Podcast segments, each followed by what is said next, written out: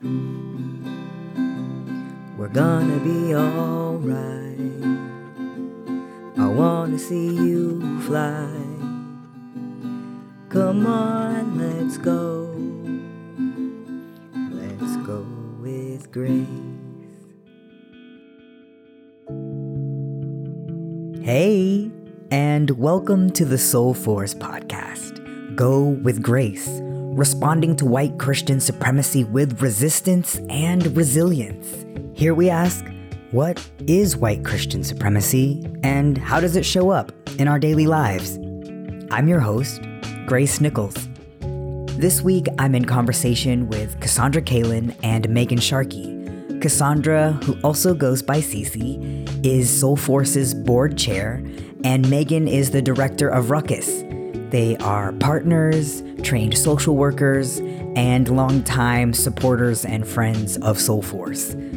Our conversation illuminates the ways that white Christian supremacy shapes systems of oppression and impacts our perception of self and self worth. CC makes some incredible points about how biblical messaging is taken out of context to create oppressive and unrealistic societal standards, and Megan offers some really lovely guidance on empowering oneself through political consciousness and community connections. As a heads up, we are bringing the Go with Grace podcast to a close. I've truly enjoyed being on this learning journey with y'all. Despite the increasingly chaotic moment we find ourselves in, I am hopeful for the future. I'm inspired by all of us who are willing to continue forward with honesty, grit, rest, creativity, and joy in the face of our hardships. I know that if we continue to deepen our understanding of our world, each other, and spirit, we'll never be wrong. This is a really wonderful episode to end on. I hope you enjoy my conversation with CC Calin and Megan Sharkey. Do you want to introduce yourself? Sure. My wife. I'm Megan's wife. No. Um. So, do I say my name? Yes, I would love to know uh, who you are and what you do in the world. So, I am Cassandra. I am a licensed clinical social worker. And within that, I provide outpatient mental health therapy to people who need it. I work with children, I work with adults, I work with couples um, and families, and I really love the work that I do. Um, so that's sort of my nine to five. It's more like a nine to seven, but and specifically with Soulforce, I use those skills and other skills to function as the chair of the board um, and I've been in that role since January of 2020, I think. You've been the board chair for over a year. Mm-hmm. Mm-hmm. And I feel like your connections to Soul Force run a lot deeper than that as Oh, well. yeah, before joining the board, um, I was a fan and then I was a program participant in 2015 with the Southeast House for about a year. And I've just kind of stayed connected since then. So I've been in relationship with Soulforce for eight years in a couple different ways and angles. Mhm. Me passing it to you. My name's Megan. I am Cassandra's wife, spouse, partner, Husband. husband, all of the things. I'm also a social worker, not clinically trained, um, but more like a macro level social worker. So policy, program development, evaluation, and like nonprofit management. I've been with Soulforce as the director of Ruckus, i.e., the director of operations. Not always in this role. I think I got into this role within the past fiscal year, and I started part time with the org in spring of 2020, right around when the pandemic was first starting. I think so, yeah. What else? do I do besides work? I'm a mental health peer, um, and I use peer or I define peer as anyone who self-identifies as someone with mental health and or substance use challenges. I'm also an auntie to two little two little ones that live up in Jersey and a third one on the way. Yeah, I'm a gardener. I like to roller skate and I am a sci-fi nerd. Fantasy too. Wow. A well-rounded crew. And we try. Um, and of course, this is all going to be audio, so folks can't see how just cuddly and uh, loving and adorable y'all look uh, sitting next to each other, being very sweet and talking about y'all's lives. I appreciate that this morning. and I love to touch back on two things right quick. The Southeast House. I don't know that we've actually talked about that on this podcast. So, CC, would you mind just telling us a little bit about that program? It was really cool. It was a cohort of, I think, six or seven of us. Um, and I want to say, I want to say it was all Black Southern queer people, um, anywhere from like early 20s to probably mid 30s. I don't know if it was built to be that way, but it was this really cool, like, we all had a lot in common or we're in similar stages of life. And we were all asking questions. And I think came to that program to ask questions in community about about community about god and about spiritual practice and just to sort of contextualize all of that within being people of color and being in the south and it was this really cool moment of exploring culture and history and ancestry and we got to work with mentors um, throughout the program. We got to come together from wherever in the South we were throughout the throughout the year. I think probably four times, um, just to like be in shared space and do workshops and um, just a lot of skill building and reflection and spirit work. That was really really fun and cool, and I think particularly illuminating and enlightening for a lot of us to be able to ask those questions in community in ways that weren't suffocated by like Christian or church imperatives around like this is what you have to do or this is what you're allowed to think about. We were just able to be curious about anything that we were curious about. And it ended uh, with a what are they called? Freedom ride? No i always do that. Equality um, rides right. um, throughout the South, we visited a couple different universities, and it was a really good time. Yes, I remember. I think learning about the equality rides was one of my first interactions with Soulforce. I feel like I've mentioned here before, but I grew up overseas on military bases, so it was all online that I heard about these things, and I um, was always interested and enticed by those initiatives. It seemed like a really powerful initiative. Asking questions about spirit and community feels like uh, one of the most powerful aspects. And I think a lot of people are reluctant to pursue healing modalities uh, because it won't coincide with their day. They won't have time to implement, or there's honestly so much that it feels hard to try to even tap into any of that. So it's really wonderful to name that you kind of need a specific container to even acknowledge and work through some things.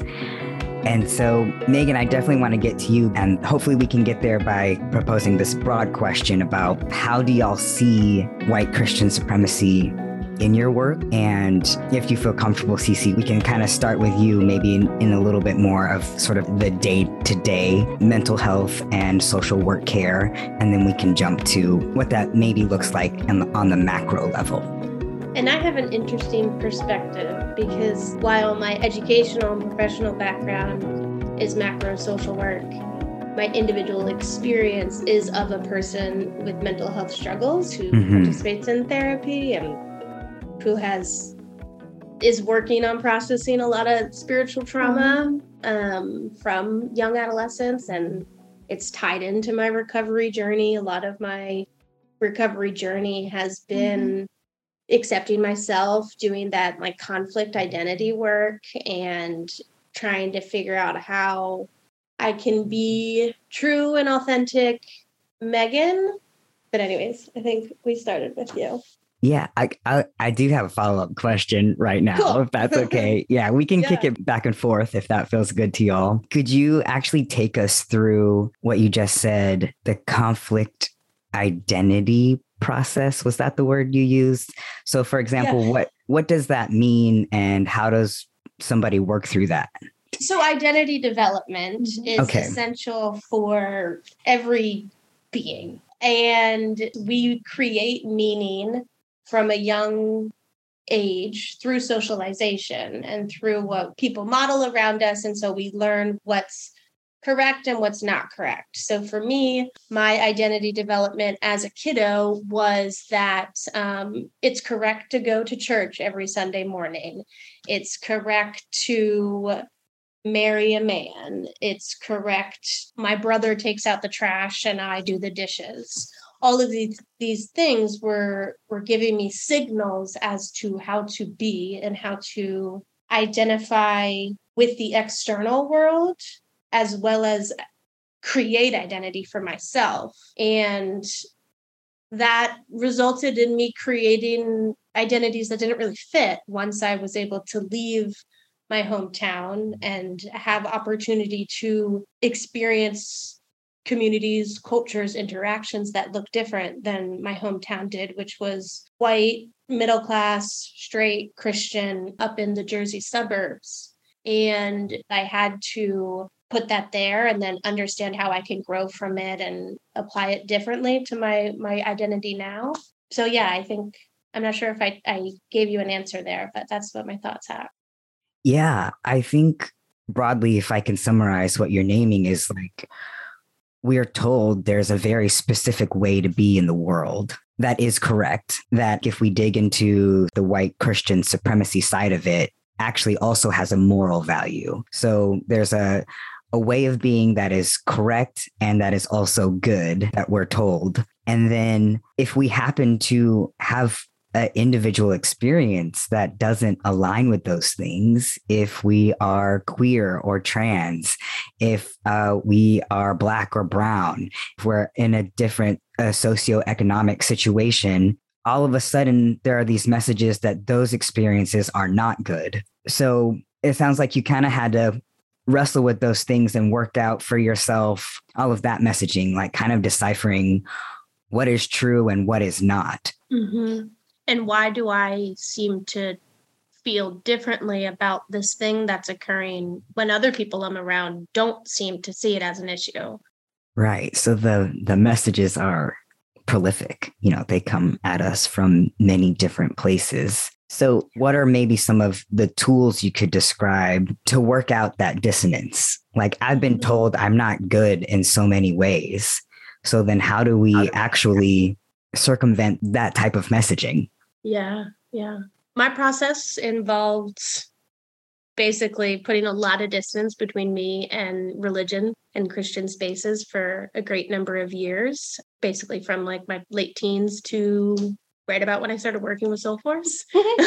the strategies that I engaged with, um, I started going to therapy probably six years ago. I think also um, some political consciousness raising within myself is a part of the strategies to help me heal um, and what i mean by that is is learning some of the systems of power in the world and how they affect our daily lives and kind of taking some of my individual experiences and seeing them on the community level because I'm not the only queer person who feels that I'm living in a, a homophobic heteronormative world. And it it's less about me being wrong or me being sick and it shifts to a community issue and a resource issue and it's it's not specific to me so that has helped to just widen my perspective i think on what i'm experiencing and then going getting a bachelor's of social work i also have a master's of social work but learning more about what mental health is how our brain works and how trauma affects our brain. And again, the same instance of learning that this is not only me who's dealing with this, that this is happening to a lot of different people and it happens in a lot of different ways, and leaving myself the space to feel the things and to create meaning for myself and struggle on the path to wellness, I guess. Continue mm-hmm. to struggle some days. Yes, I definitely wrote down it's a continuous process as well adjusted as some of us might become, might feel when the messaging is so prolific over our lifespan and all around us from many angles media, the Bible, church communities, general community. It's not like you know, go to a couple therapy sessions and we've kind of unworked all that stuff. Mm-hmm. and the the community part feels especially key because of course everything feels so much more intense in isolation. You know, the strategy of white Christian supremacy is to tell us that we are wrong and make mm-hmm. us feel terrible about ourselves. But that political consciousness you mentioned seems like making sure we have more information. So to know that there's actually systems and power in place that are telling us lies about ourselves to to maintain power. And so yeah. it's like learning how the world is set up and and hopefully that that feels helpful to people. Mm-hmm. Mm-hmm. I certainly want to give CC a, a chance to hop in here. How do you see these things at play in your day to day work? Yeah, I think one of the simplest ways to connect it is this concept of sin that is like kind of the foundation of Christianity. Many, many, many of the things that people who do not identify as Christian come to see me about are feeling problematic because of this socialization around what qualifies as sin. So I just pulled up the seven deadly sins to just be like, hmm, hmm. And people feel bad about wanting things, right? These ideas of like envy or greed. You're not supposed to want things that other people have. You're not supposed to want more than you have already. And so Christian ideology gets socialized into us outside of Christian context, where these things that are otherwise considered Christian sins are also just bad behavior but it it is additionally built into i think how we understand capitalism and productivity and being like a good contributing member of society all of these things have to do with accept what you have don't ask for more um, or you are greedy or you are envious or you are bad. Um, and so uh, from that like really basic level people don't even feel like they're allowed to want more than they have or something other than they have because I think at a, you know, three levels or layers down, we've thought of just having desire as sinful. But then we also get into anger, we get into um, lust or pride. And so people feel like they can't be proud of themselves. They feel like they can't celebrate themselves. All of these things that lead to low self esteem and isolation and dissatisfaction and anxiety that just come from people being told you can't want or be desired or have connections or or indulge or feel proud of yourself and that chips and chips and chips away at a person's spirit or relationship with themselves. And i think when they come to me or when they're experiencing this and, and having questions about it in themselves they're not thinking about it in a christian context but it is, I think, part of that pervasiveness of white Christian supremacy where morality or these things that are otherwise thought of as sin become good and bad behavior and pathologized. Um, and then they come to my office so we can unlearn what that is and how it's impacted them. I really loved the connections you were making about the socialization around the seven deadly sins so you know soulforce is working to to support people who've been harmed by uh, religious trauma uh, spiritual violence and also uh, support people who want to be an allyship or an advocacy to theologically support queer, trans, and other marginalized people. So, briefly, if we could sort of workshop, we have sort of some ongoing definitions. How would you define uh, spiritual violence? Really think- simply, what's coming to mind for me is anytime that someone else tries to tell me how to connect with divine mm. and to be in communal spaces with my higher power. You know, I think when there's set guidelines for how you can reach Jesus or God, mm-hmm. you need to say the rosary four times, et cetera, et cetera. If you do it outside of that, you're doing it wrong. Mm-hmm. So I, I think it's a it's a limitation. It's putting a box around something and like putting a formula that everybody needs to take, a one size fits all. And mm-hmm. I did not fit in that formula. So it was just all damnation. Yeah. damnation. uh, fire and brimstone. And yeah, that's such a painful messaging. Like, well, you're damned to hell and good luck with that. uh-huh. Yeah. And it's like, well, okay, then I don't want anything to do with this. uh-huh. Well, it's like it's I think it's whichever one that you're looking at first. So it sounds like you were talking about infusing violence into spirituality and people being violent about the ways that they like control your access to divinity. I think the other way of looking at it is infusing spirituality into violence, which is anytime someone is oppressive or violent or toxic to someone else, that in and of itself is painful. But then when I sanction it with God, if I say, like, God is okay mm. with me doing this to you, or God told me to do this to you, that's me then putting spirituality into my violence that says, like, well, you can't have any problems with it, you can't be upset about it, you have no recourse, um, and nothing will save you from this. And so the difference between me telling someone that um, if they wear a short skirt, then they deserve bad things to happen to them versus like if they wear a short skirt then god wants bad things to happen to them it just like takes it up a hundred notches and i think adds an element of hopelessness and powerlessness to mm. an already victimizing experience right because i think what you said is really explicit and there are certainly pulpits who say very explicit things like that. But what happens is those types of messages get passed down over time and ingrained in our culture. But what then would a process of flipping that script look like?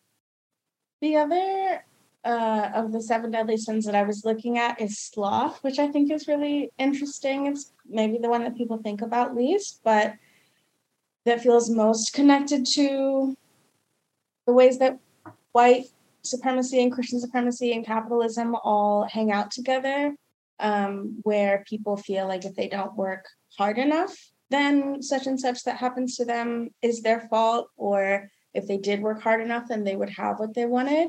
And so, what it takes out is the accountability of systems, which are intentionally creating barriers for us to have access to things and saying, no, it's on you if you were not being sinful in your slothfulness and your laziness, then you would have this thing. Um, but I think it also creates this really suffocating set of expectations that people have of themselves, regardless of their circumstances. And so those expectations need to change, not your capacity, because that's not how anything works. And so it is, it's this process of identifying what are the expectations that you're even holding yourself to what is keeping you internally? We're not even going to talk about systems yet but what's keeping you from being able to do that? And then identifying where do the expectations come from?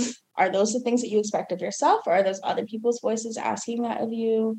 Um, and then how do we start to shift your relationship to those expectations and then being able to develop for yourself based on my limitations my strengths my skills my capacity? Here's what i expect of myself and kind of like bump anybody else who's not pleased because um, their expectations of me are not based in either where I'm actually at or what I want to be doing, and they mm-hmm. are rooted in a system that otherwise is meant to cut me out. Yeah, and I think an additional empowering act that can help kind of transfer some of those internal experiences into what's happening in your external world for me is through community mm-hmm. And so, speaking with other individuals who live with anxiety and depression, seeing how it shows up with them, how it affects their productivity, mm-hmm. and asking them for strategies because everybody's recovery story looks different.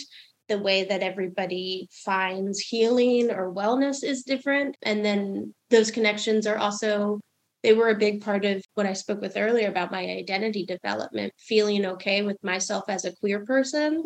A lot of that came from meeting, loving, enjoying being friends with other queer people. And like through my love for them, I was able to love myself. And through their love for me, I was able to be like, oh my gosh, okay. I'm great. Yeah, I'm great. Yeah, that's yeah. what I was just going to say. Yes, y'all are great. Yes, what I, if I could reflect back the the process was is a little bit of like asking what are the messages you've received about your life? What is your relationship to those messages? And then i think what kind of context are we existing in? So i'm thinking about like people who are um, housing compromised and you know someone's like just get a job and they they're not taking into consideration racism, uh, any disability, any type of barrier that any uh, systemic barrier that that person might be facing, where they couldn't just get a job um, and sort of pull themselves out of a situation when they actually live in a society that doesn't make it easy for that person to care for themselves. Did you have a thought on that? I was gonna say, uh, yeah, they can't get a job because on the job application it asks for your home of residence to fill it out. So just start in there. Mm-hmm. Any other systems having to do with uh, education and and access to to resources, and it's really important to have a look at all those things. It's interesting when we can do that political consciousness work, how it actually facilitates more empathy it feels like a truer empathy than like just being nice to someone. Yeah, yeah. For me, I think white Christian supremacy taught me to, that the individual is responsible for their situation, that bootstrap mentality. Mm-hmm. What feels more true to me today and what I've learned through my political consciousness raising and my psychoeducation is that the issues are more are systemic and they're way more complicated and harder to resolve than an explanation of being like, you know, Megan's depression is something related to myself and not like a chemical imbalance or mm-hmm. systems. Mm-hmm. Anyways, yeah. Mm-hmm.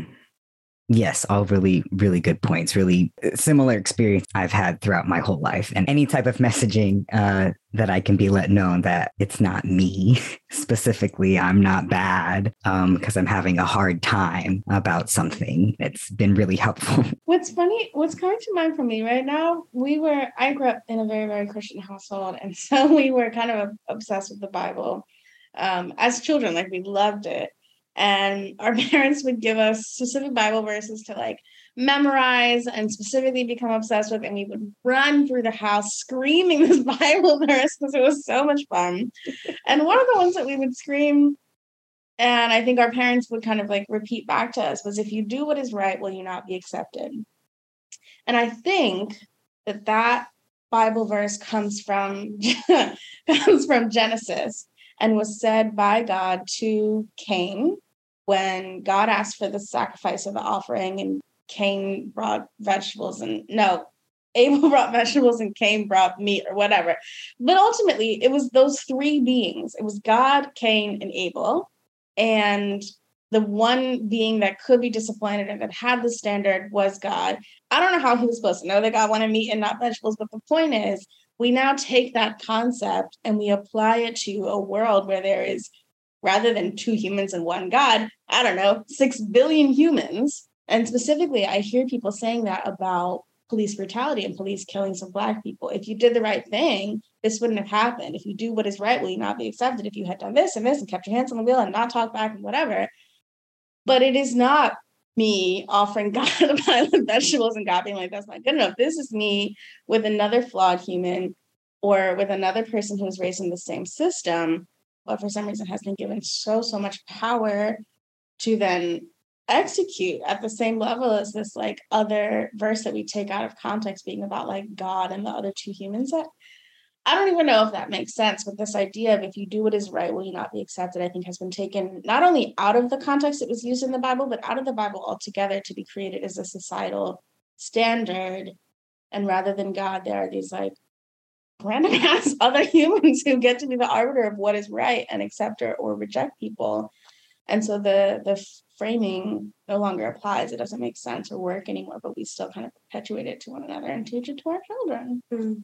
So they can scream it running around the house. That absolutely makes sense. And this conversation could go on forever and I'll try not to keep y'all um too long. And that's where we do see that intersection of Christian supremacy and white supremacy and the Bible specifically being wielded to give some groups of people power and then to disempower other groups of people. And it's a it's a very death dealing strategy. And we like to frame it specifically in the terms of white Christian supremacy to name that faith faith practices Christianity doesn't have to be that way. So there there's lots of possibility to express Christianity in a way that is healing and empowering and unfortunately dominant Mm-hmm. expressions of Christianity are quite harmful. And I think we've made a lot of really good connections here today. Thank you, Grace. It's good to talk with you. Thank y'all. I really enjoyed our conversation. I'm happy to see y'all. I really appreciate y'all and your time and your work. Thank you. Thank you. Thank you for your time. Have a great day. I'll talk to you later. Bye. Bye. Thank you, thank you, thank you for tuning in to our final episode of Go with Grace. In the show notes, you'll find links to Soulforce's resources and current programming. If you'd like to learn more about Soulforce's rich history, including information about the Southeast House and the Equality Rides, there's a link for that too. If you've benefited from this podcast, please consider making a donation to Soulforce so they can continue providing this important political education and healing work. You can stay in touch with Soulforce by subscribing to their newsletter or following on social media. They are at soulforce.org on Facebook, Instagram, and Twitter. You can also email hello at soulforce.org. Go with Grace is written and produced by me. I also wrote the theme song. Additional music by Blue Sky Moon, Ketsa, and Audio Rizzo. Be sure to check out all of our other episodes on Spotify and Podbean, and continue to rate and review so others find this podcast. With gratitude, I say goodbye, and as always, go with grace, my friends.